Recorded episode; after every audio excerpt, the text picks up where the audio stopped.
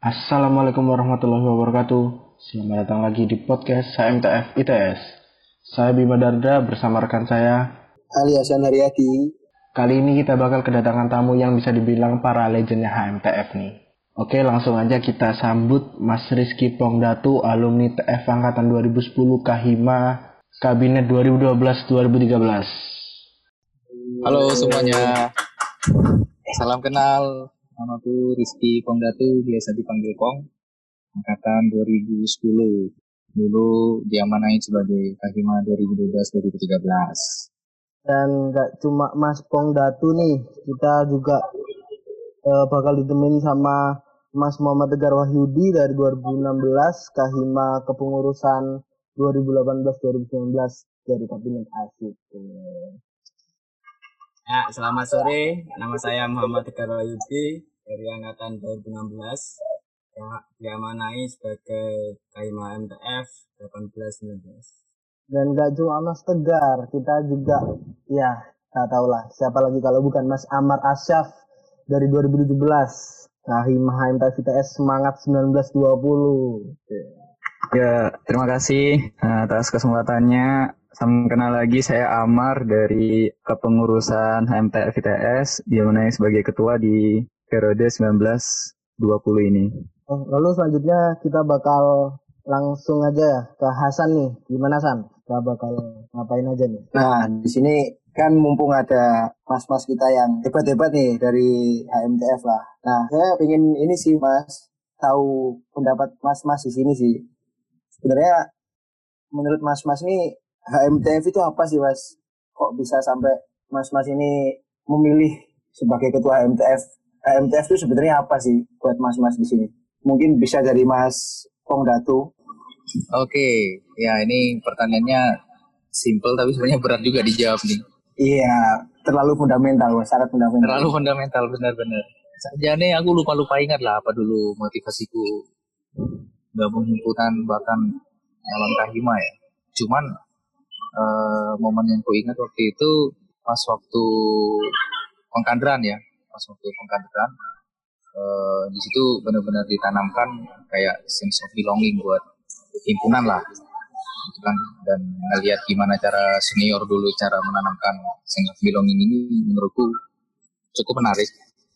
Jadi itu jadi kayak mendorong aku secara pribadi buat uh, untuk coba buat belajar dan berkontribusi di himpunan gitu. Karena kebetulan juga waktu itu aku juga tertarik ya buat berorganisasi. Jadi pikir wadah yang paling dekat yang dikenalkan terlebih dahulu kan himpunan ya. Meskipun waktu itu di tes kan banyak organisasi lain kayak BEM atau uh, LBE, apa lembaga minat bakat atau komunitas yang lain. Cuman kan waktu pertama kali datang ke ITS yang nyambut pertama kan ya himpunan, terus yang paling apa namanya yang kenalinya lebih berkesan itu himpunan. Jadi kayaknya waktu itu motivasiku sih lebih kayak oh ya udah di himpunan aja gitu.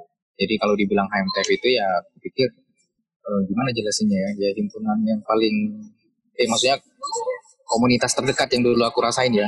Jadi bukan organisasi malah aku lebih mikirnya himpunannya lebih kayak komunitas jadi yang lebih lebih erat. Meskipun pada prakteknya himpunan kan udah gede ya. Jadi memang karena ada ADRT ada aturan-aturan jadi dia disebut organisasi juga gitu. Dia di satu sisi bisa jadi kayak organisasi tapi di satu sisi juga bisa jadi komunitas yang erat yang nggak perlu ada aturan-aturan yang berlebihan. Karena kan esensinya himpunan itu kan warga terus motivasi jadi kahima waktu itu ya ingin belajar lebih advance lah masalah kepemimpinan dan aku pikir himpunan juga karena selama jadi staff aku lebih paham tentang himpunan terus ngerasa juga udah nyaman di organisasi ini di komunitas ini. Jadi aku pikir ya harus berkontribusi berkontribusi lebih lanjut. Jadi ya cobain ngomong sebagai ketua dan diberi amanah jadi ya ya bisa berkontribusi lah. Yang nggak ada motivasi yang lebih. Pokoknya intinya ingin melayani gitu ingin ingin buat himpunan lebih baik dari yang sebelum sebelumnya ya gitu aja. Oh, ini yang lain. Memang mulia sekali ya yang bilang mas jadi kalau bisa saya tarik kesimpulan menurut Mas Pong ini memang sesuai dengan ADART AMTF ya. AMTF itu memang benar-benar sebuah komunitas yang profesional dan juga kekeluargaan ya mas ya Betul, betul banget. Jadi kombinasi antara keluarga dan profesional. mungkin dari mas Bima ada tambahan untuk pendapat dari mas Pong ini sangat bagus ini Bim Menurut Mas Pong, eh, HMTF itu dulu seperti apa sih Mas? Zamannya Mas nih. Nah, apa HMTF ini?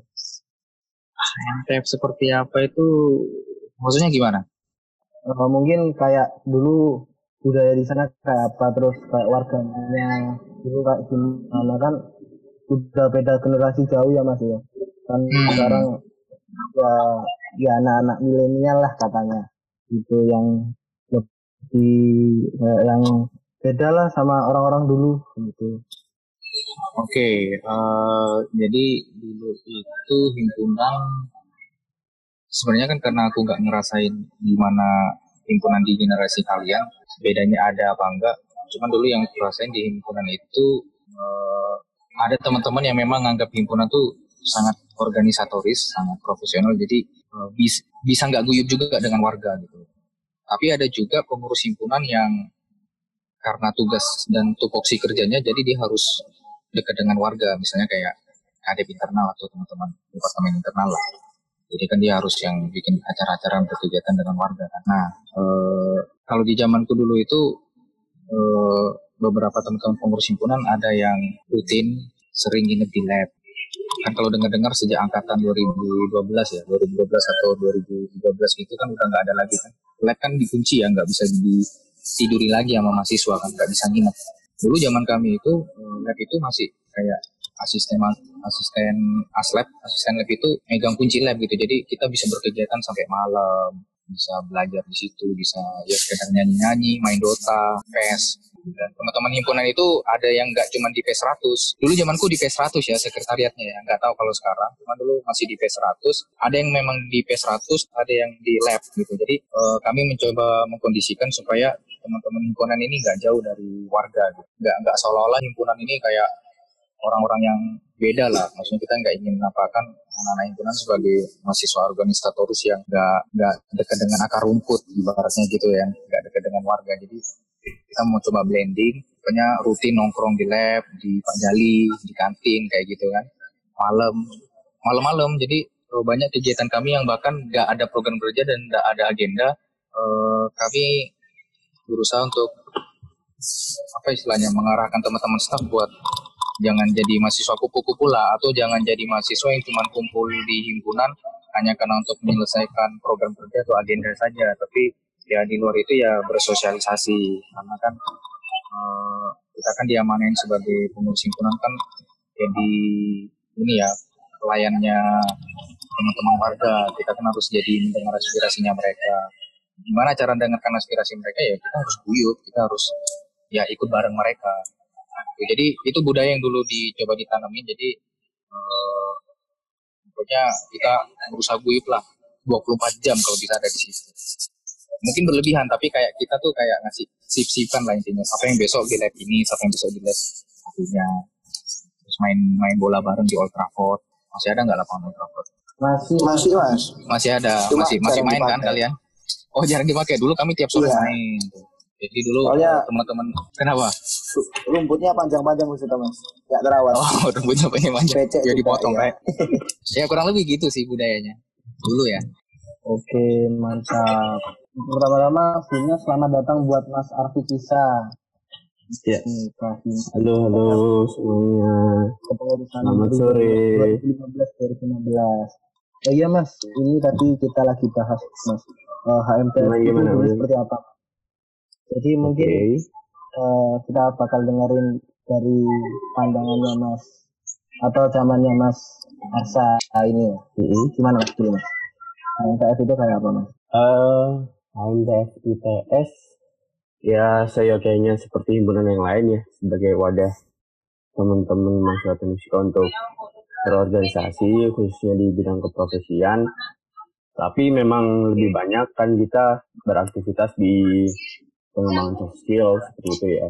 Manajemen eh, kegiatan manajemen organisasi eh, yang begitu-begitu yang lebih banyak kita kerjakan gitu waktu kita berhimpun. Sehingga eh, HMTF ITS itu bisa jadi wadah untuk para mahasiswa, para warga Tenisika itu untuk menghabiskan waktunya tidak hanya di bangku perkuliahan gitu, tapi juga bisa memanfaatkan waktunya di luar eh, jam kuliah dengan kumpul, nambah ilmu, berkegiatan dan lain sebagainya. Ya kurang lebih seperti itu. kita ini kita bakal dengerin dari sisi yang ya tahun-tahun belakangan ini lah dari Mas Tegar Yang kekinian dia bilang. Yang kekinian. Boleh, boleh, boleh. Monggo, tegar. Monggo dari Mas Tegar mungkin gimana sih HMTF itu menurut Mas Tegar? atas pertanyaannya. Mungkin yang pertama mau jawab pertanyaan yang paling awal tadi ya. Menurut saya HMTF itu apa? Kalau menurut saya HMTF ini adalah rumah. Rumah yang pertama kali menerima saya selama berkuliah di ITS.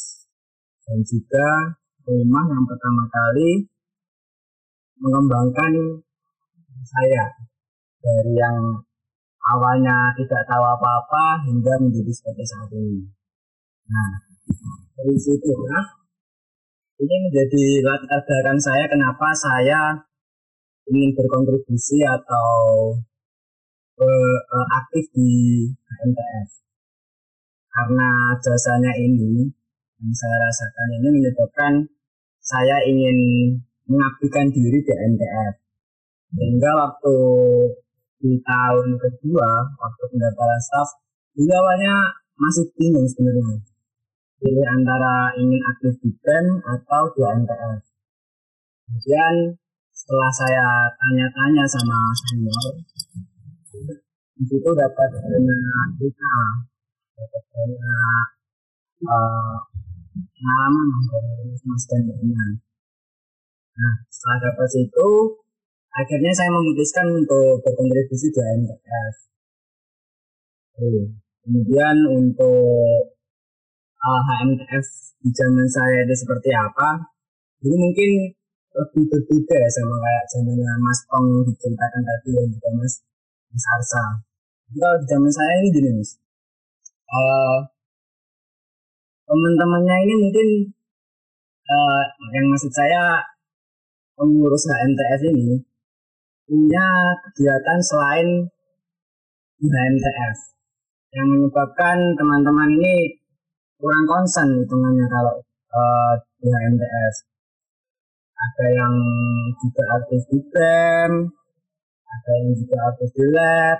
Akhirnya teman-teman ini cenderung dalam berhimpun di HMTF ini hanya sebatas mengerjakan proker dan agenda dan di lain sisi, saya dan juga teman-teman KAPNU juga menekankan kalau sebisa mungkin kita ini harus juga memberikan kontribusi maksimal di MTF. Karena ini juga salah satu pilihan kita dalam mengembangkan diri. Jadi uh, dari situ teman-teman kayak kurang maksimal gitu di MTF. Namanya mungkin teman-teman yang tergabung menjadi asisten lab ya mas ya. Di situ menyebabkan uh, kurang menyebabkan teman-teman ini kurang untuk sering datang ke sekretariat karena mungkin sekretnya ini dirasa kurang nyaman sama teman-teman karena kan kalau di zaman saya itu tahun kedua setelah sekretnya pindah di depan mas jadi sekarang sekretnya itu pindah di dekatnya Anju sekarang di situ yang kondisinya ini ya dapat dikatakan uh, berbanding terbalik sama yang saat di P100 karena cenderung panas dan juga terlalu terbuka. Mungkin dari situ teman-teman ini kurang nyaman untuk berkegiatan di dalam lingkungan. Gitu. Kemudian buat kesehariannya sebenarnya uh, dapat dikatakan sama sih. Kayak teman-teman juga sering ke Anjo buat berinteraksi sama warga terus sering datang ke lab-lab. Mungkin yang berbeda lagi juga saat forum ya mas ya.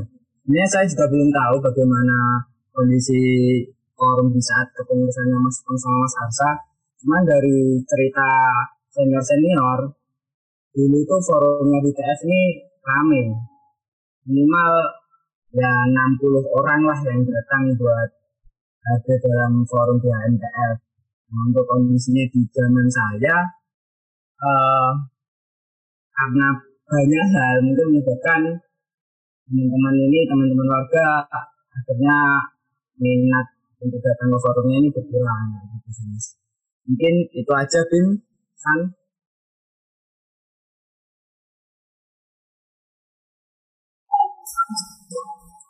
Aku nanggepin dulu ya yang masalah forum itu. Silakan mas.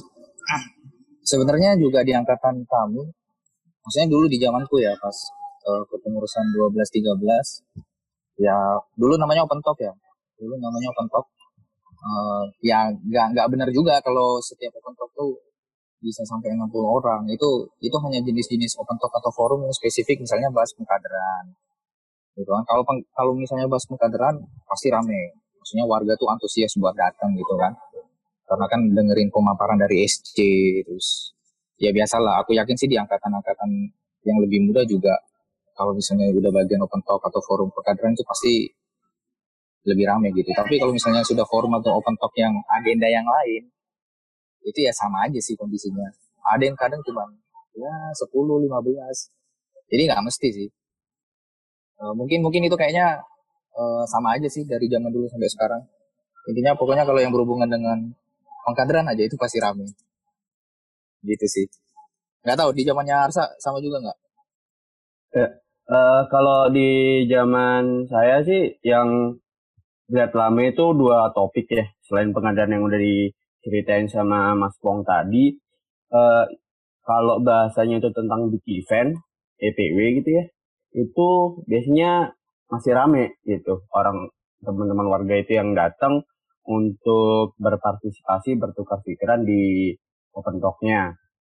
Uh, kalau kadisasi nggak usah ditanya pasti yang mendominasi warga datang itu ya ketika topiknya uh, kadisasi. Mungkin kalau dulu memang namanya open talk tapi mulai zaman zamannya uh, keputusan 15-16 itu Mas Saudi kan sebagai kader PSDM terus dan juga kader-kader yang lain itu kalau bikin forum kan dibikin nama-namanya masing-masing untuk setiap uh, departemen sehingga spesifik gitu nggak cuma open talk itu kan terlalu terlalu global sehingga dinamain setiap uh, forumnya dari masing-masing departemen untuk bahas apa bahas apa jadi teman-teman warga lebih tahu oh uh, ini namanya ini undangannya berarti ini bahasanya topiknya uh, big event misalnya seperti itu uh, kurang lebih sih seperti itu sih kalau zaman saya ya masalah keadaan teman-teman warga di forum-forum diskusi di HMTF ITS. Ya, tadi kita udah dengar zamannya ini ya, kepengurusannya Mas Pongdatu sama Mas Arsa, Mas Tegar juga. Kalau buat Mas Amar Ashraf nih yang sekarang masih menjabat sebagai Kahima. Gimana sih Mas menurut okay. Mas KMTF itu apa gitu? Oke oke. Uh, sebenarnya terima kasih atas kesempatannya dari teman-teman. Uh, kalau tadi menjawab pertanyaan teman-teman dari yang pertama, kalau himpunan itu apa? Dari aku mendefinisikannya sama kayak namanya, kan himpunan ya berarti memang sesuatu yang menghimpun kalau dalam konteks yang ada kita mahasiswa kan menghimpun mahasiswa yang ada di dalamnya. Jadi aku kira himpunan itu memang bukan hanya bicara tentang pengurusnya atau mungkin komunitasnya tapi juga warganya yang positif gitu. Keberadaan himpunan itu hal positif bagi yang dihimpunnya seluruh. Apa jadi mau terjun ya. Itu salah satu alasannya. Lebih karena melihat bahwa dulu itu kakak-kakakku juga itu loh berkontribusi di himpunan sebagai pengurus uh, rela buat capek-capek buat mendidik adik-adiknya sehingga sudah berkembang sejauh ini. Dan aku pikir itu sesuatu yang menjadi berarti kalau bagi diriku sendiri. Dan aku punya keinginan untuk bisa uh, melakukan hal yang sama sesuai yang telah diajarkan kakak-kakakku mas mbaknya yang dulu mungkin mengkader atau mungkin memberikan banyak pelajaran untuk bisa diimplementasikan ke generasi selanjutnya, ke adik-adik penerus uh, himpunan mahasiswa teknik fisika. Itu mungkin salah satu alasan kuatnya.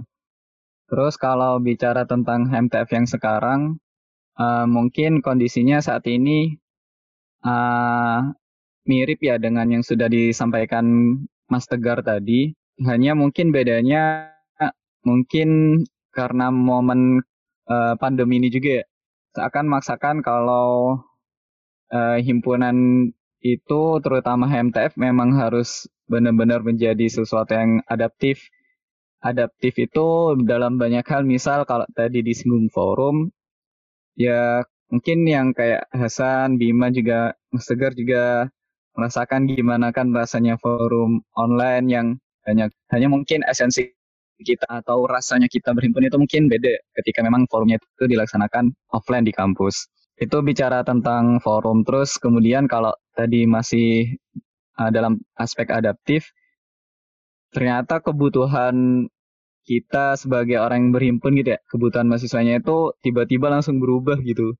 Yang itu di luar gambaran rencana saya dan teman-teman pengurus di awal dan mau nggak mau memang harus benar-benar uh, cepat adaptifnya. Sama seperti kalau kita dulu di awal sebagai maba kan uh, intinya kan kita adaptif kita sebagai pengurus sekarang itu sedang di kadar kondisi itu ya memang MTF ini kalau saya dengar-dengar dari cerita zaman Mas Pong sampai zaman Mas Asrof ini memang benar-benar dinamis ya Bim. Iya San kalau kita sekarang kalau forumnya online lewat Zoom. Eksistensi HMTF ini benar-benar diuji seperti ya waktu zaman Mas Amar Asrof ini terkena tantangan yang sangat jarang gitu ya. Bim ya? Debat siap siap iya.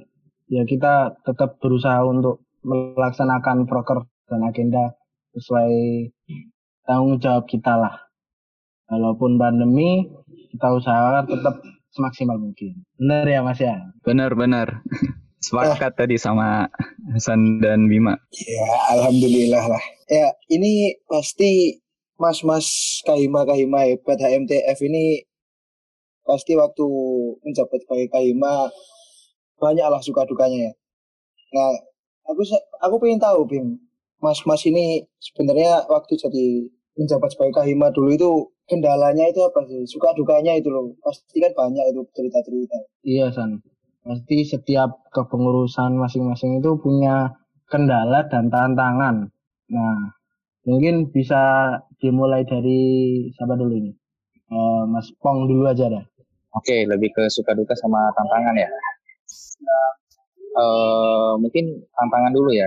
Jadi waktu di awal-awal aku jabat Kahima sebenarnya ada beberapa hal yang ingin aku ubah dari struktur organisasi gitu. Cuman masalahnya di zamanku waktu itu kami masih menggunakan ADRT 2004, ADRT yang lama. Jadi ada hal-hal yang nggak bisa dihilangkan dan ada hal-hal yang nggak bisa ditambah. Contohnya kayak dulu di ADRT 2004 itu sangat jelas di di situ bahwa ada namanya divisi kewirausahaan. Nah, padahal uh, waktu itu aku punya konsep yang lebih dari divisi kewirausahaan ya, karena waktu itu BEM dan beberapa himpunan di zamanku itu sudah menggunakan uh, istilah kayak dana usaha. Pokoknya jadi kayak uh, departemen yang yang berbeda lah. Dulu kan ada departemen, ada divisi di zamanku.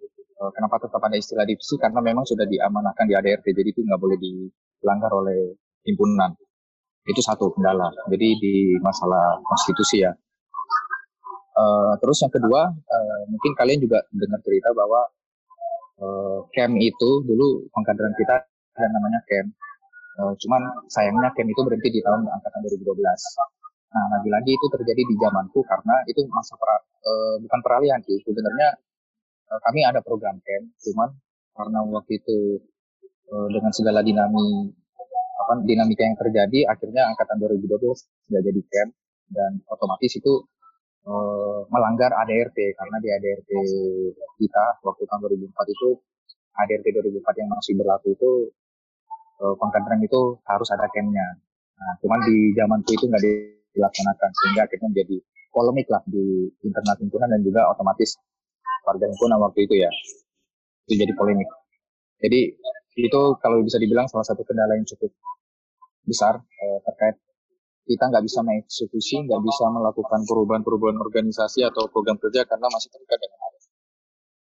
Uh, terus kalau yang masalah suka duka, kalau duka sih ya paling lebih kayak ini ya, lebih kayak otomatis apalagi kalau jadi BPH jadi ketua himpunan atau kadep-kadep kita akan banyak waktu tersita buat organisasi. Jadi kadang-kadang waktu untuk personal untuk hiburan atau untuk perkuliahan itu jadi berkurang gitu. Itu itu dukanya. Kalau sukanya sih banyak lah. Sukanya ya kita bisa jadi lebih dekat dengan teman-teman sesama pengurus himpunan awalnya tuh yang mungkin kita nggak terlalu dekat tapi bisa jadi lebih dekat lagi karena kan pengurus himpunan bareng-bareng. Terus eh, kita juga bisa jadi lebih banyak momen-momen seru kenangan-kenangan. Karena aku pikir kalau kita misalnya punya banyak kegiatan itu itu akan jadi cerita gitu di masa maksudnya bukan masa tua ya maksud ya masa tua sih. Dan masa-masa sekarang terutama maksudnya aku yang udah jadi alumni kadang-kadang kalau ngobrol ketemu dengan teman-teman itu ya kita cerita tentang pengadilan, tentang himpunan. Jadi sukanya tuh munculnya tuh beberapa tahun kemudian ketika ini menjadi kisah, menjadi cerita. Itu serunya. Kan dibandingkan dengan teman-teman yang mungkin gak ada kegiatan apa-apa atau nggak pernah uh, berkontribusi di mana-mana kan ceritanya nggak nggak banyak gitu loh. Itu sih yang yang aku anggap sebagai sukanya. Sukanya tuh baru bisa dirasakan beberapa tahun kemudian ketika ini menjadi kisah atau cerita. Iya. Oh iya, Mas Pong ini salah satu orang yang mencetuskan amandemen ADART dan BPSDM 2013 ya Mas ya? Iya benar. Jadi sebenarnya ya. eh, apa namanya ide untuk mengganti ADRT itu udah dimulai dari zamannya Mas Faisal Maulana. Sorry, kayaknya sebelum Mas Faisal juga sudah deh. Pokoknya mulai gencar tuh dari zaman Mas Faisal angkatan 2008. Cuman gagal karena nggak quorum ya. Karena kan untuk mengganti ADRT itu kan ada pasal menyatakan bahwa harus meminta persetujuan 50% plus satu total warga. Total warga ya, berarti kan total warga itu adalah warga dari angkatan yang masih eksis di himpunan sampai warga yang baru dilantik kan semua harus menandatangani ibaratnya persetujuan bahwa ADRT siap di amandemen gitu. Nah tantangan tantangannya itu dulu di situ e, susah mengumpulkan ratusan tanda, tanda tangan warga untuk setuju kan terus berlanjut di zaman Mas Said juga kayaknya tantangannya di situ.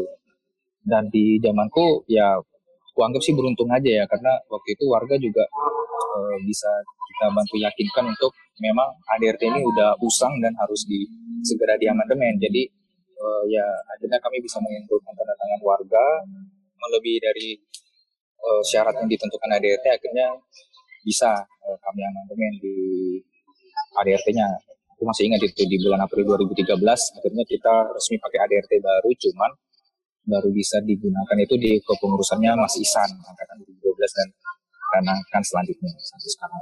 Nah ini aku nggak tahu apakah ADRT ini himpunan masih pakai ADRT 2013 atau sudah amandemen lagi nih? Ya itu nanti biar dijawab oleh Mas Amar Asrof yang selaku ketua himpunan sekarang ya. Oke, nah, ini langsung dijawab atau nanti? Uh, nanti dulu aja ya mas ya. Kita lanjut ke mas Oke oke. Okay, Uh, menurutku benar-benar ini ya kayak mengumpulkan effortnya ini loh. Effortnya ini besar banget kan mengumpulkan persetujuan warga yang masih ya sama senior lah. Orang banyak terus kan juga harus pas sih harus nego-nego dulu ya mas ya? Iya ya ada nego-negonya sih. Ya nego-negonya sih dimulai dari awal kepengurusan karena kan sejak awal kepengurusan uh, kami kan sudah mengkampanyekan program ini bahwa kita memang salah satu goal besar dari kepengurusan waktu itu adalah ingin uh, membuat amandemen ADRT yang baru gitu dan ya akhirnya bisa tercapai gitu. Ya, memang effortnya effortnya sih sebenarnya dimulai dari zaman mas-mas senior yang dulu ya. Aku nggak bisa bilang kalau ini murni effort di pengurusan kami uh, bisa juga dibilang seperti itu karena ada campur tangan dari senior senior juga gitu jadi ya ini effort bersama kebetulan aja beruntungnya terjadi di zamanku oke okay. uh, eh, lalu uh, terima kasih mas Pong buat uh, jawabannya terus kita okay. bakal pindah nih ke Mas Arsa, gimana Mas? Uh, kendala dan tantangan pada saat itu? Oke, terima kasih pertanyaannya. Uh, ngelanjutin cerita yang udah disampaikan sama Mas Pong tadi ya. Jadi karena PPSDM dan ADRT yang baru itu disahkan di April 2013, otomatis angkatan pertama sebagai maba yang menerima dampak perubahannya kan uh, angkatanku ya ketika itu. Jadi kalau dibandingkan dengan yang sebelum ada amandemen itu ada beberapa tahap sebelum menjadi warga dalam fase kaderisasi. Yaitu ada yang namanya AM atau anggota muda dulu baru jadi warga. Sementara mulai dari angkatan ku itu udah nggak ada tuh yang AM. Jadi either uh, jadi warga atau hanya jadi mahasiswa dan musika saja statusnya di himpunan uh, mahasiswa musika ITS. Itu mungkin nambahin sedikit tadi. Lalu kalau ditanya tentang suka duka dan tantangan ketika menjabat, mungkin yang terasa banget sebenarnya ketika di tahun 2015-2016 itu adanya peringatan ulang tahun Tenusika yang ke-50. Jadi di tahun itu tidak hanya ada big event PPW seperti tahun-tahun sebelumnya, tapi kita juga diberikan amanah untuk mengorganisir, membantu lancarnya pelaksanaan dari acara tersebut yang dilaksanakan di Surabaya. Karena sebenarnya kan dilaksanakan dua kali ya di Surabaya dan Jakarta, tapi di Jakartanya itu setelah uh, kepengurusan saya itu selesai dan masuk ke pengurusannya Mas Daniel. Jadi itu salah satu yang menyebabkan kenapa uh, big event atau divisi event itu saya berikan amanah yang lebih, tanggung jawab yang lebih dimasukkan ke dalam ke departemen. Jadi setara dengan uh, teman-teman kabinet yang lain, setara dengan teman-teman staf atau pengurus uh, yang lain. Karena sebelumnya hanya setingkat divisi saja. Itu mungkin uh, terkait tantangannya, kalau bukanya pasti banyaklah secara teknis hari-hari menghadapi permasalahan baik itu di internal pengurus, uh, bagaimana menghadapi teman-teman warga yang banyaknya juga kan macam-macam teman warga ini dengan kepala yang banyak juga, belum lagi jika ada permasalahan dengan uh, birokrasi atau manajemen kampus dengan aturan-aturan yang baru, karena setiap tahunnya pasti ada peraturan yang baru yang berbeda dari tahun sebelumnya yang harus yang membuat para pengurus di setiap tahunnya kan menyesuaikan lagi jadi sebuah disinsentif bagi para pengurus. Lalu kalau sukanya ya banyak banget pastinya setiap kita kumpul sen, acara seneng-seneng utamanya pasti kan menyenangkan dan ketika kita berhasil melaksanakan proker-proker uh, dengan baik pasti juga mengalami perasaan-perasaan senang itu bersama dengan pengurus yang lain. Dan seperti benar yang dikatakan Mas Pong tadi ya sukanya terasanya ketika lulus nanti jadi alumni jadi memori-memori yang bisa dikenang di, jadi bahan bercandaan bareng-bareng nanti kalau udah uh, kumpul-kumpul reuni seperti itu. Kurang lebih sih kayak gitu sih suka duka tantangan ketika di zaman saya mengurus gitu Oke, menarik sekali memang ya, ketua-ketua himpunan ini. Ya. Oh, lanjut aja deh, Mas Tegar. Kalau Mas Tegar gimana nih? Tantangan selama menjabat. Jadi yang pertama terkait dengan kebijakan adanya kaderisasi di semester dua. Ini itu ya, kan dikajar semester loro ya? Iya mas, bener mas. Hmm, Pertama itu, Mas, ada kebijakan dari kampus terkait kaderisasi di masing-masing jurusan dilaksanakan mulai di semester 2. Hal ini berhubungan dengan uh, eh, ITS ini ingin menanamkan nilai 10 November waktu itu mas sehingga dari pusat memberikan kebijakan bahwa bahwa kaderisasi ini dimulainya di semester 2 untuk masing-masing himpunan. Dari situ uh, otomatis kan biasanya kita ini kaderisasi bisa lebih dari satu semester, akhirnya mem memaksa konseptor atau SC ini untuk menyusun gimana caranya supaya dengan nilai-nilai yang direncanakan, nilai-nilai yang disusun ini bisa tercapai selama satu semester atau bahkan itu kurang dari satu semester. Itu tantangan yang pertama. Dan untuk tantangan yang pertama ini berimbas pada pelaksanaan EPW. EPW ini kan biasanya juga melibatkan teman-teman mahasiswa baru dalam pelaksanaan teknisnya. Karena kaderisasi ini dimulainya di semester 2, uh, ini berpengaruh di kepanitiaan IPW-nya. Jadi untuk teman-teman mahasiswa baru uh, dapat dikatakan kurang dilibatkan dalam proses pelaksanaan IPW-nya gitu mas. Jadi sistemnya berbeda sama sebelum-sebelumnya gitu. Kemudian tantangan uh, itu tantangannya untuk terkait ADART ini sebenarnya juga menjadi tantangan karena kebetulan waktu pertama saya menjabat itu itu adalah pasca adanya Mubes 5. Jadi waktu zamannya Mas Wildan itu sudah disahkan Mubes 5, kemudian zamannya saya ini uh, buat transisinya, yaitu ada beberapa poin-poin yang harus diperbaiki di masing-masing ADRT maupun PSD masing-masing himpunan. Itu tantangannya.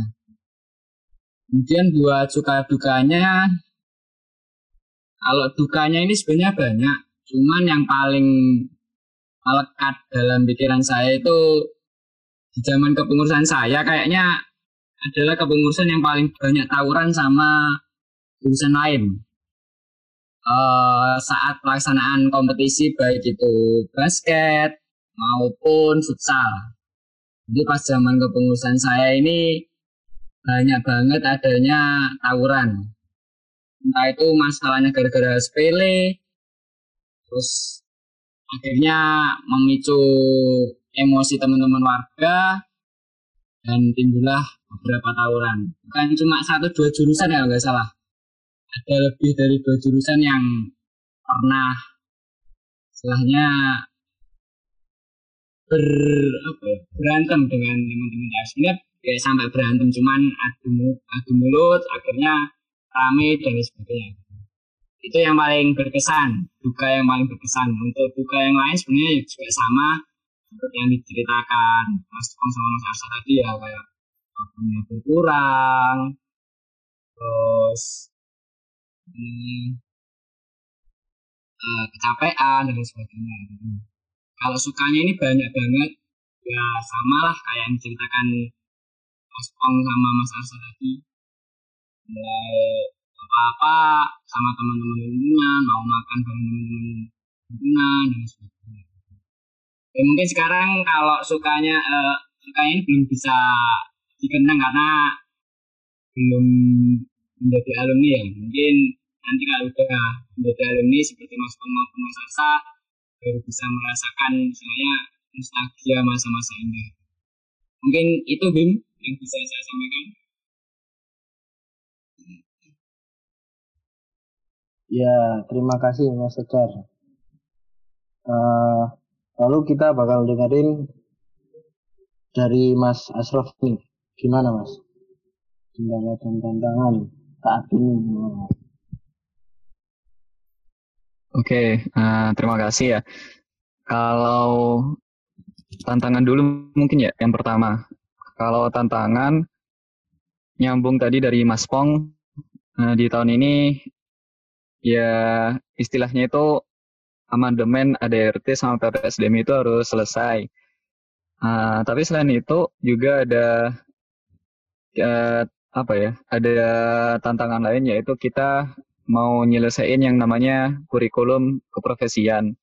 Jadi kan sebagai lembaga atau ormawa yang memang geraknya di keprofesian, kita itu belum ada semacam kurikulum yang ngatur eh, kira-kira pengembangan keprofesian anggotanya itu bakal kayak gimana ya. Nah itu juga perlu diselesaikan di kepengurusan ini. Uh, untuk kondisinya kalau sekarang alhamdulillah sudah bentuk draft semua ya. sedang dalam proses uh, jaras ke teman-teman, ke semua stakeholder, ke semua pihak, baik mulai dari birokrasi, alumni sampai uh, sampai mahasiswa sendiri. Dan itu mungkin jadi salah satu poin terbesar ya karena di kepengurusan ini kalau saya diskusikan dengan teman-teman itu lebih kepada uh, gimana caranya ke depannya HMTF itu memang benar-benar adaptif yang memang sesuai dengan kebutuhan anggotanya dan juga sesuai dengan tren lingkungan yang ada. Kalau tentang suka duka, sepertinya kayaknya belum lengkap ya, karena kan kepengurusannya belum selesai. Jadi kalau yang sudah pernah dirasain sampai sekarang ya hampir sama dengan Mas Ong atau mungkin sama ya, ya mulai dari capek, uh, tadi Mas Ali juga nyebutin kayak banyak waktu yang mungkin uh, teralokasinya di ke kegiatan himpunan dan itu yang memang dirasain bener. Ya, eh, tadi kan banyak banget ya mas-mas ini suka dukanya ya Bimo. Tapi pasti ada dong satu atau dua momen yang memang bikin sangat berkesan gitu waktu menjabat sebagai Kahima HMTF. Mungkin bisa diceritakan sedikit-sedikit gitu ya, Bim ya. Dari siapa dulu nih Bim yang, yang kira-kira enak Bim? Uh, dari dari Mas Pong aja deh. Oke, momen yang berkesan ya. Uh, mungkin ini ya di pas di kepengurusanku itu eh, kan dulu di BEM itu ada penghargaan KM ITS Award jadi kayak sejenis penghargaan buat himpunan-himpunan misalnya kayak bidang sosial terbaik atau bidang PSDM terbaik, himpunan terbaik gitu. Nah, pas di zaman kami, eh, itu memenangkan dua penghargaan eh, bidang ristek terbaik. Karena waktu itu eh, di kepengurusan kami kebetulan mahasiswa TF-nya waktu itu paling banyak pengirim PKM sama yang bisa PKM-nya didanai lah. Jadi sehingga eh, HMTF itu waktu itu risetnya terbaik. Sama pengabdian sosialnya makanya sosmasnya juga yang terbaik. Jadi kami dapat dua penghargaan. Dan itu sebenarnya itu nggak kita target dari awal karena e, memang program sosial masyarakat yang kami dapat penghargaan itu kan udah diinisiasi dari tiga kepengurusan sebelumnya. Jadi kami itu sebenarnya tinggal melanjutin dan lanjutin dan kami adakan improvisasi. Sama juga yang bidang ristek itu uh, itu dimulai bahkan di zamannya Mas Faisal Maulana waktu itu dengan uh, kaderistiknya Mas Ega. Tahu kan Mas Ega yang punya Sego Jamur? Nah sebenarnya dari zaman beliau itu yang menginisiasi untuk uh, Ristek HMTF biar lebih dikenal di di ITS ya di KM ITS jadi uh, kami tinggal meneruskan dan akhirnya membuahkan hasil karena uh, bisa mendapatkan penghargaan. Itu itu itu cukup cukup berkesan buatku secara pribadi karena nggak nyangka ya himpunan dengan segala permasalahan. Karena kan waktu itu himpunan kami sangat pengurusan kami itu sangat disorot banget gitu sangat disorot karena ya kontraktornya gagal gitu kan. Maksudnya campnya gagal. Karena kan di mata warga waktu itu tolak ukur keberhasilan himpunan itu bukan dilihat dari persentase berapa persen dia bisa eh, tercapai KPI buat organisasinya. Tapi ya dari bungkus luarnya itu dilihat bagaimana pengkaderan di kepengurusan ini puncaknya itu pengangkatan warga baru itu bisa berkesan. Nah itu itu salah satu tolak ukur yang uh, dilihat oleh warga dan di zamanku itu kan nggak terjadi ya. Jadi makanya bisa dibilang uh, di pengurusanku dianggap itu cacat lah. Tapi terlepas dari itu semua karena ada oase lah ibaratnya ya, bisa dapat penghargaan itu dua award. Terus ya kami juga bersyukur karena akhirnya uh, amandemen ADRT yang udah lama diurus oleh senior-senior akhirnya juga bisa terjadi di kepengurusan kami dan kami cukup lega akhirnya itu bisa uh, ter, apa, tercapai. Jadi ya mungkin bagiku dua hal itu ya yang berkesan. Merupakan penghargaan sama amandemen ADRT sama ya gagal camp 2012 itu juga jadi kesan lah. Itu jadi kesan juga. Itu itu soalnya kalau sekarang lagi ngumpul sama teman-teman angkatan 2012 itu ya aku dibully sama anak-anak gitu. Jadi ya oh mas Pong ini yang bikin angkatan kami nggak kem dan segala macam lah. Kayak gitu. Itu soalnya jadi berkesan banget. Ya mungkin itu sih. Kasih mas Pong Uh, terus kalau dari Mas Arsa sendiri gimana Mas? Kalau saya sih ngerasa bangga banget ya sama teman-teman di big event saya itu karena uh, selain menjalani yang lima bulan TF itu saya teman-teman ini kan bikin sub event baru gitu kan yaitu yang bikin uh, seminar pembicaranya cukup oke Bapak dalam Iskan ketika itu itu yang uh, saya banggakan dari teman-teman event dan cukup berkesan juga bagi saya pribadi karena secara pribadi saya juga ngefans sekali dengan Pak Dahlan Iskan jadi uh, membanggakan buat saya pribadi capaian di event. Selain itu kalau pesan ya namanya kak, menjalankan kaderisasi di himpunan itu pasti ada kesan yang nggak bisa dilupakan gitu karena uh, dari dinamika harus naik turun ke ruang uh, dosen-dosen buat urusan izinnya atau konflik-konflik dengan teman-teman warga maupun uh, dengan menghadapi masa baru yang banyak. Suka dukanya juga tidak tidak mulus begitu. Itu yang yang yang lebih banyak berkesan buat saya sih selama menjadi uh, pengurus di HMTF ITS itu sih kalau dari saya. Dan mungkin ini juga sih satu tambahan. Mungkin ketika pengurusan saya alhamdulillah mulai mulai berjalannya beasiswa teknik fisika yang sumbernya itu dari alumni ya. Tepatnya itu dari 39 atau angkatan 2004 itu mulai mulai ada programnya. Itu aku nggak tahu itu masih berjalan atau enggak di keperusahaan selanjutnya yang dari alumni tapi itu cukup berkesan buat saya karena uh, kemudian alumni itu mulai mulai bisa dirasakan dampaknya oleh teman-teman mahasiswa musika khususnya ya itu lebih kalau yang saya rasakan Oke, menarik sekali memang ya, Kahimen. Lanjut mungkin dari Mas Tegar. Apa nih Mas yang kira-kira sangat berkesan waktu Mas Tegar menjabat sebagai Kahima, Mas? Nah, terima kasih. Uh, yang paling berkesan, sebenarnya kalau dari saya sendiri, selama saya mengurus bersama teman-teman dari awal sampai akhir itu semuanya berkesan Cuman ada yang paling berkesan ya seperti yang saya ceritakan sebelumnya, yaitu sering adanya crash sama departemen yang lain.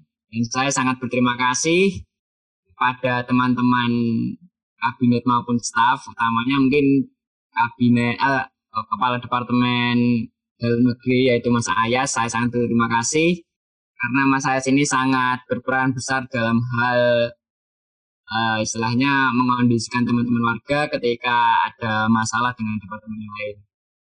Uh, selebihnya juga sangat berkesan seperti yang disebutkan Mas Pong, Alhamdulillah seperti yang itu Mas buat penghargaan himpunan terbaik di bidang ristek. Alhamdulillah kemarin saat pengurusan saya juga masih dipegang oleh HMTF. Alhamdulillah HMTF menjadi himpunan terbaik di bidang ristek kemudian buat yang lain ini itu aja sih yang paling berkesan ya itu yang terkait adanya masalah sama departemen yang lain gimana mas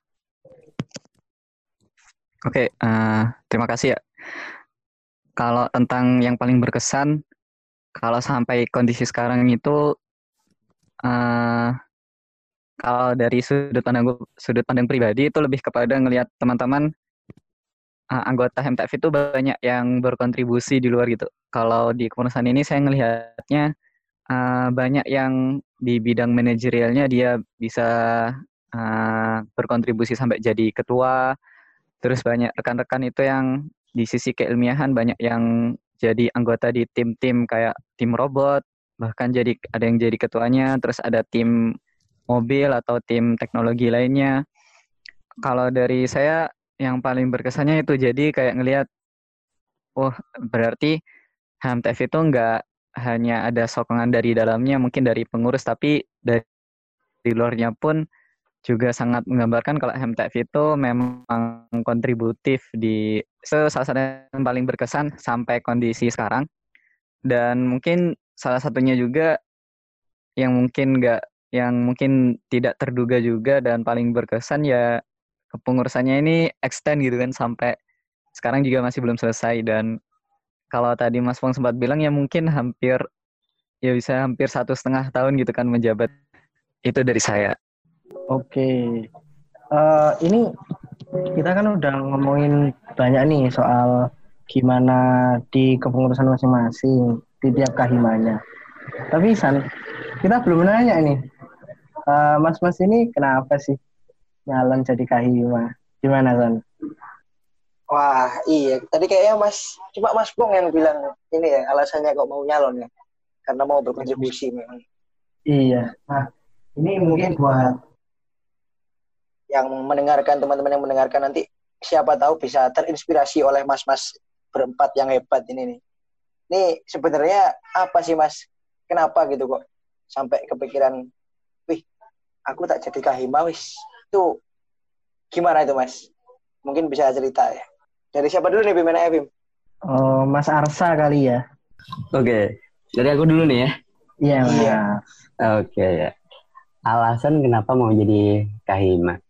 Uh, ya entah kenapa ya kalau aku sih dari dari awal masuk di TF terus mengikuti proses kerja sih udah tertarik banget ikut organisasi HMTF testing sendiri ya. Uh, jadi udah semangat banget mau daftar jadi staf himpunan walaupun sempat sempat uh, bingung juga ya mau masuk lab atau masuk himpunan ya uh, jadi pilihan waktu itu tapi udah fokusin aja di himpunan biar biar nggak terlalu terbagi juga uh, waktunya.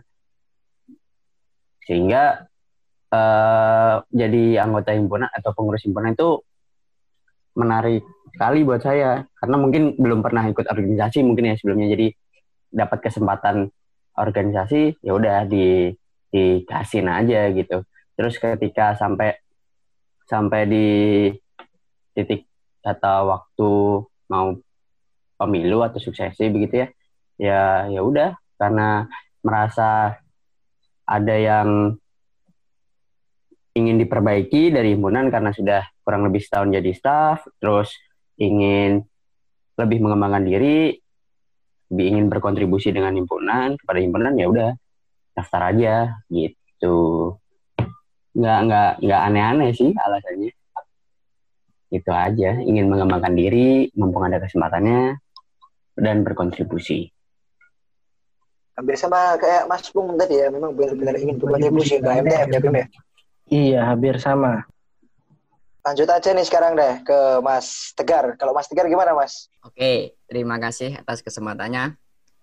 Kenapa saya dulu mencalonkan diri sebagai kahima sebenarnya kalau dari saya sendiri uh, dari awal maba ini belum ada rencana buat menjadi kahima ya. Apalagi dulu itu masih belum mengenal organisasi karena juga belum begitu aktif waktu SMA di organisasi uh, kayak gini. Uh, terus kan saya dulu tuh waktu jadi staff staff PSDM terus kebetulan juga lebih konsen ke pelatihan. Dan kebetulan juga kemarin saya juga uh, rencananya awal itu pengennya pengen sampai LKM MTL cuman uh, karena beberapa kondisi akhirnya alhamdulillah juga sampai ke LKM MTM nah dari situ kan banyak diskusi nih dengan teman-teman seluruh peserta LKM MTM ternyata setelah saya pikir-pikir ternyata HMTF ini kondisinya kayak gini ya dibandingkan sama departemen yang lain. Ternyata masih ada beberapa yang perlu diperbaikin kayak gitu. Nah dari situ uh, muncul dari diri saya sendiri untuk mencoba memperbaiki ke depan dan kebetulan juga dari teman-teman angkatan juga mendukung untuk mencalonkan diri sebagai kahima. Akhirnya dari situ uh, saya mencalonkan diri menjadi kahima itu karena mungkin alasannya juga nggak beda jauh sama Mas Arsa sih. Ada beberapa bagian yang perlu diperbaikin dan kebetulan juga ada beberapa bagian tersebut yang saya rasakan ketika staff. Jadi ketika staff ini saya merasa kok himpunan kayak gini ya. Seharusnya kalau menurut saya kayak gini. Nah dari situ akhirnya saya mencalonkan diri menjadi Kaima dengan harapan bisa merubah, bisa memperbaiki hal yang kurang benar menurut saya itu. Oke, terima kasih ya Mas Tegar jawabannya mantap memang. Langsung aja deh ke Mas Amar Asrof. Gimana kalau Mas Mas Asrof nih Mas? Oke, uh, terima kasih.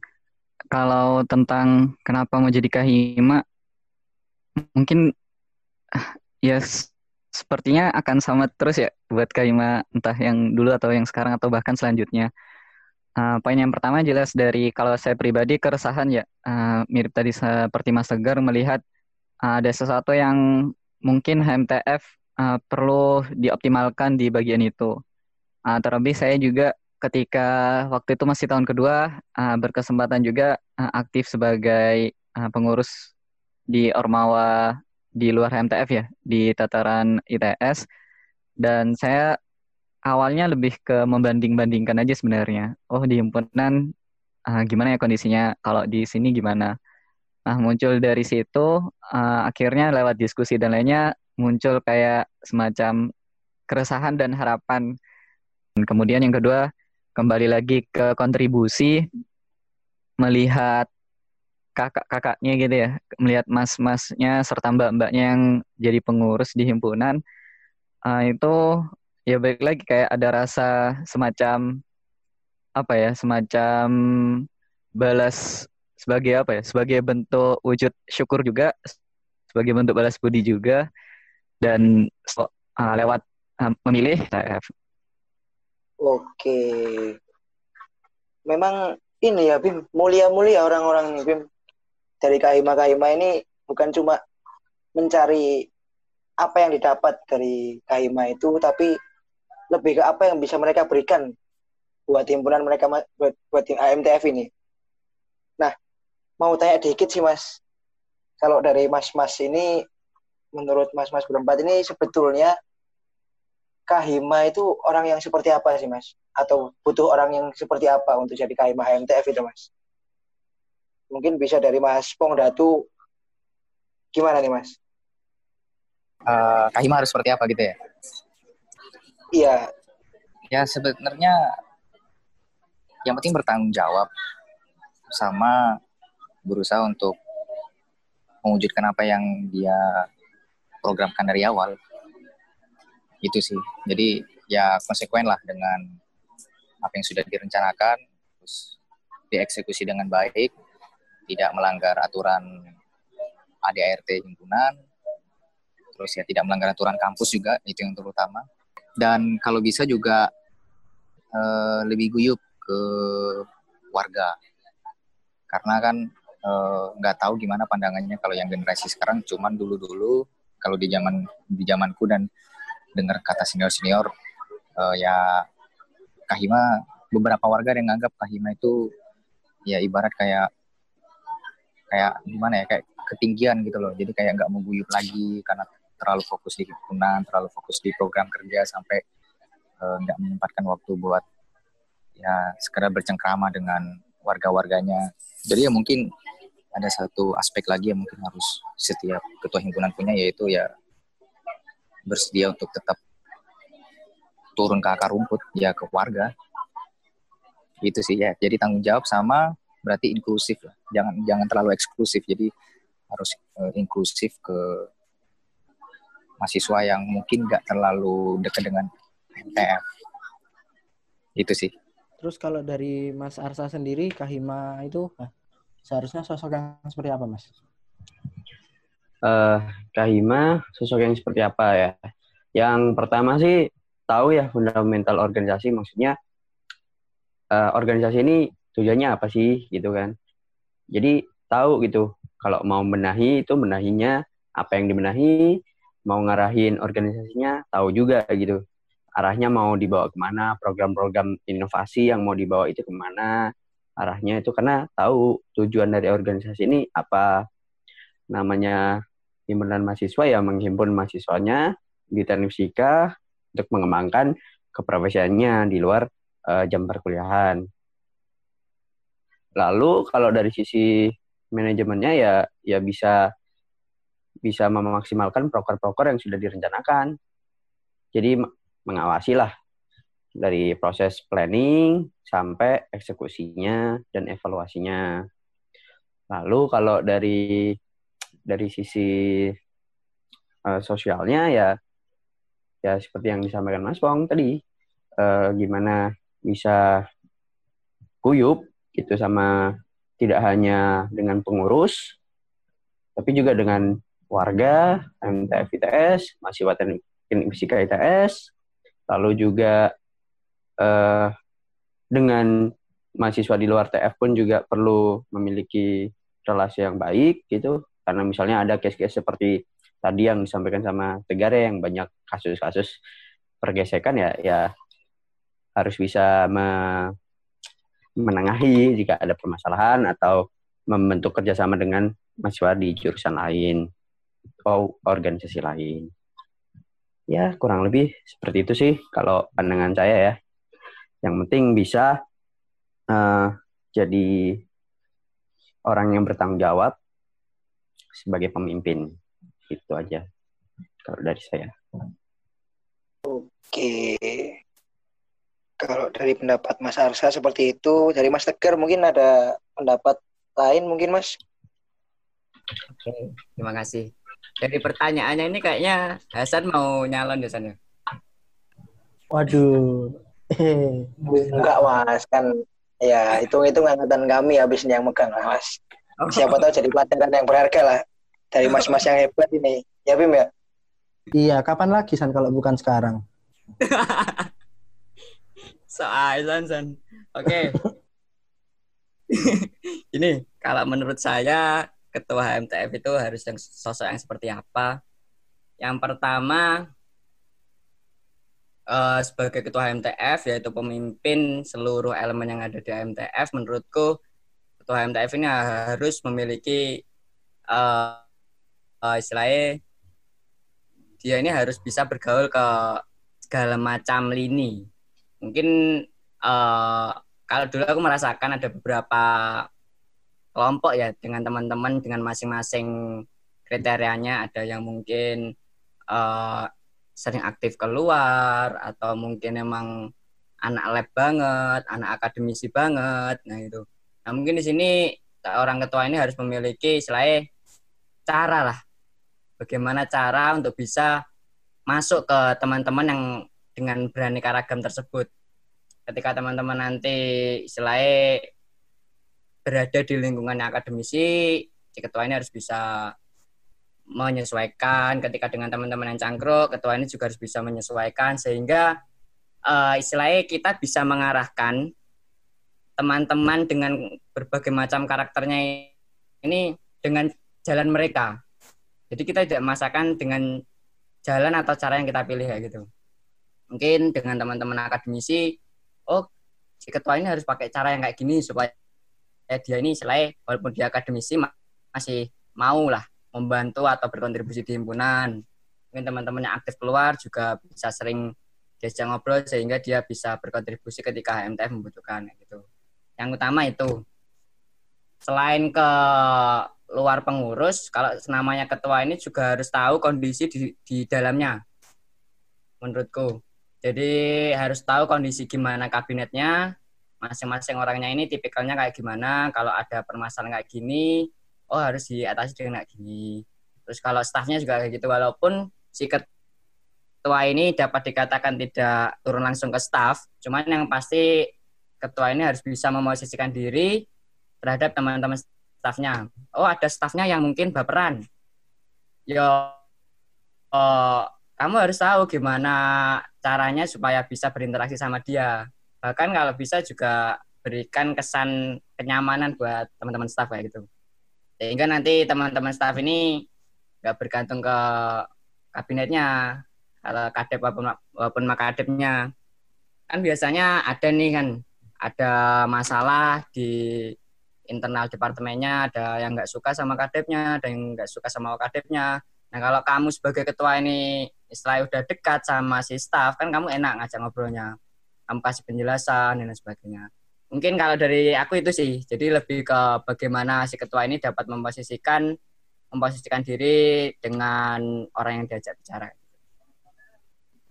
Oke, jadi layaknya seorang ayah yang mampu membina anak-anaknya. Ya, benar. Wah, mantep banget Mas Tegar nih. Kalau Mas Asrof, gimana Mas? Iya, eh, terima kasih ya. Eh, kalau sosok Kahima itu yang seperti apa? Eh, poin utamanya sepertinya udah sebenarnya udah disebutin dari dari Mas Pong, dari Mas Arsa, dari Mas Tegar. Yang intinya memang ya mulai dari amanah, tanggung jawab, dan punya skill sosial yang baik, guyup. Uh, mungkin untuk pelengkap aja, kalau dari sudut pandang saya pribadi, pertama dia itu memang harus orang yang tangguh ya, karena dia jadi pimpinan di ormawanya.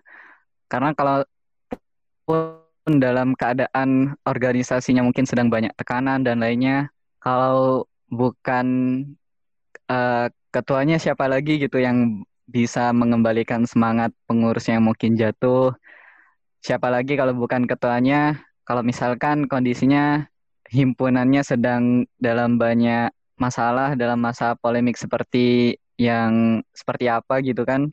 Nah itu dia punya jiwa tangguh buat nge-push teman-temannya untuk bisa kalau dari jatuh bangkit, kalau misalkan sedang dalam kondisi baik maka dua dia selain tadi inklusif tadi kata Mas Pong, dia juga harus bisa membuat apa ya himpunan itu sebagai super tim gitu. Jadi bukan muncul muncul sebagai sosok super superhero gitu ya. Jadi oh misal HMTF yaitu si dia gitu, tapi bukan seperti itu. Tapi HMTF ya semuanya mulai dari pengurus dan anggotanya. Jadi kalau dari menurut pandangan saya ya ketua itu punya jiwa yang seperti itu. Ya pimpinan itu bukan hanya pemimpin-pemimpin lain yang ada di sekitarnya, dari eksternal pengurus.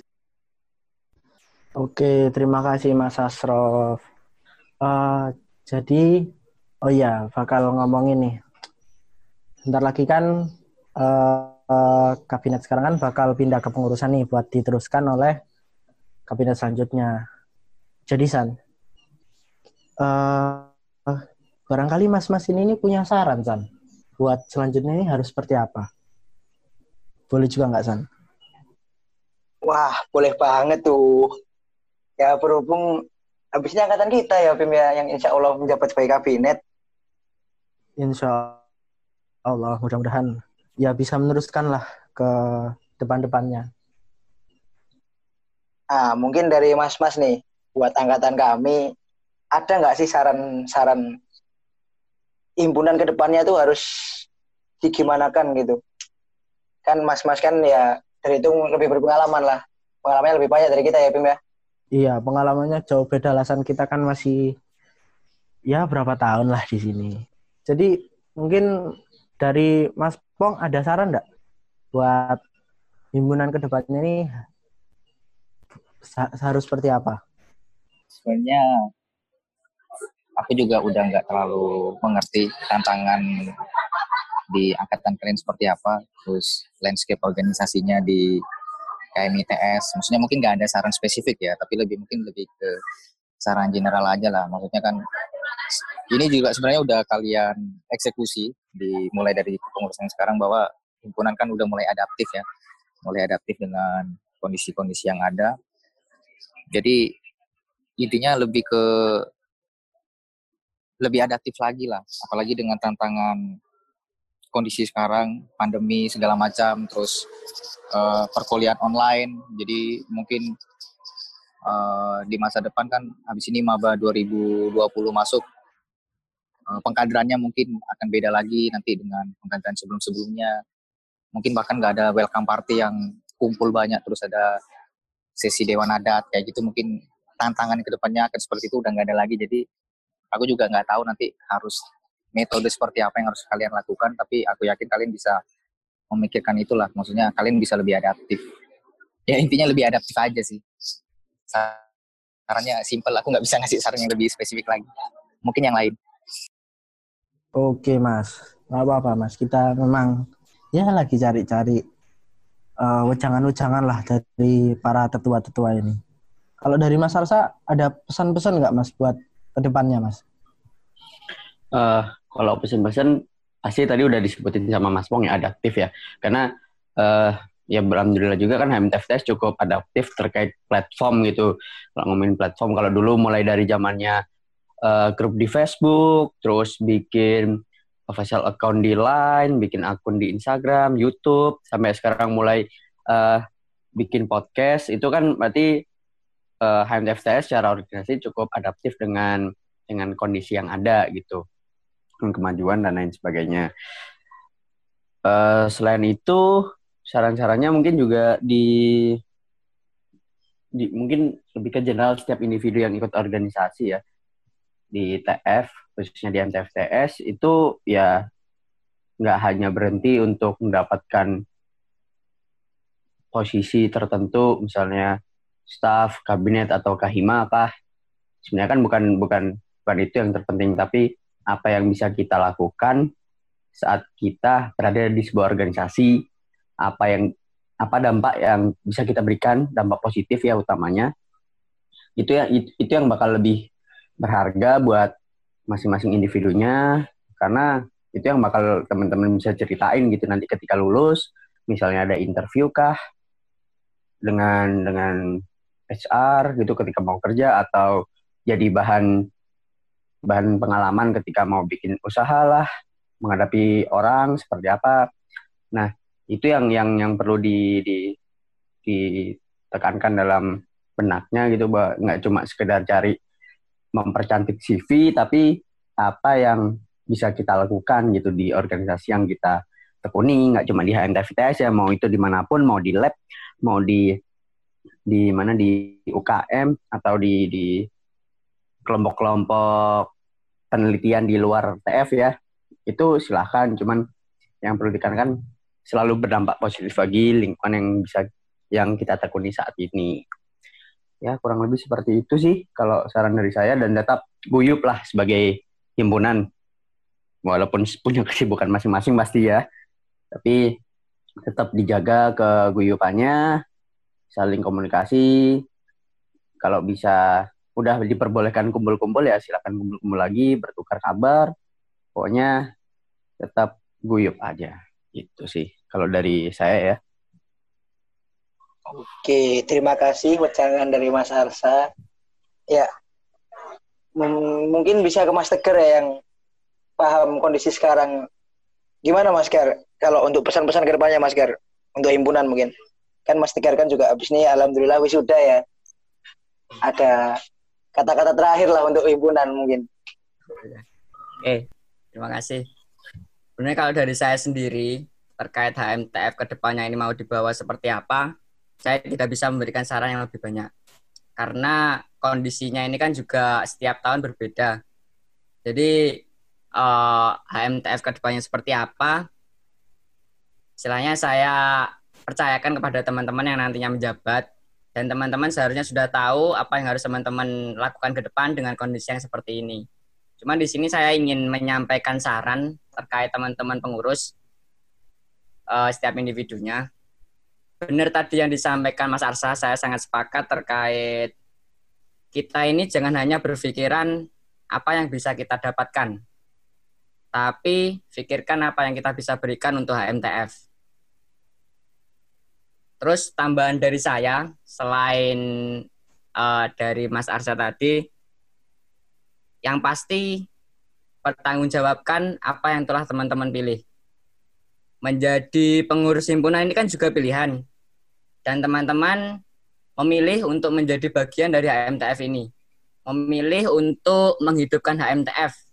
Asalnya seperti itu. Jadi tolong dipertanggungjawabkan. Boleh teman-teman mau aktif di mana pun. Mau di lab, mau di CMMI, maupun lain sebagainya. Yang pasti ketika teman-teman ini sudah memilih untuk menjadi pengurus HMTF, teman-teman harus bertanggung jawab apa pun konsekuensinya dan teman-teman harus siap menerima apa pun konsekuensinya dan memberikan yang terbaik untuk MTF. Mungkin itu aja sih yang bisa saya sampaikan. Tetap semangat dan jangan menyerah untuk terus bermanfaat. Mantap. Quotes-nya loh, Bim. Jangan pernah menyerah untuk terus bermanfaat. Ya, bisa lanjut ke Mas Amar Ashraf mungkin. Gimana kalau dari Mas Amar ya? Ya, eh, terima kasih.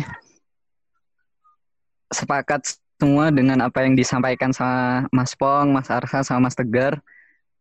Eh, jadi himpunan yang lebih adaptif, lebih banyak kebermanfaatannya, dan memang mempertanggungjawabkan ya apa yang nanti akan dilakukan.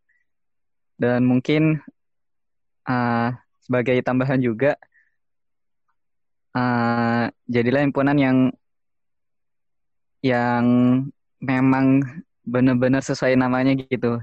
Himpunan yang menghimpun semuanya. Nggak hanya terbatas pengurus atau relasi teman-teman terdekat tapi semua warga yang atau semua anggota yang ada di, di dalamnya.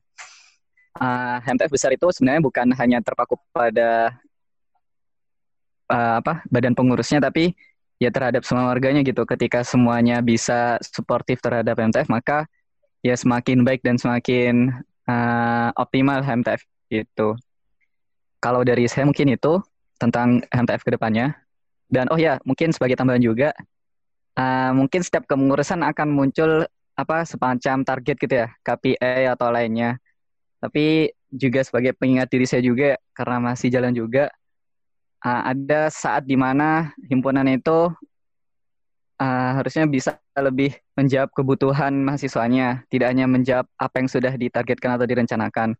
Sehingga jalannya himpunan itu memang benar-benar akan memenuhi kebutuhan mahasiswanya. Mungkin itu muncul di tengah kepengurusan atau bahkan hampir di akhir kepengurusan. Jadi adaptifnya tidak hanya adaptif di setiap pergantian kepengurusan, tapi adaptif juga selama kepengurusan itu berjalan.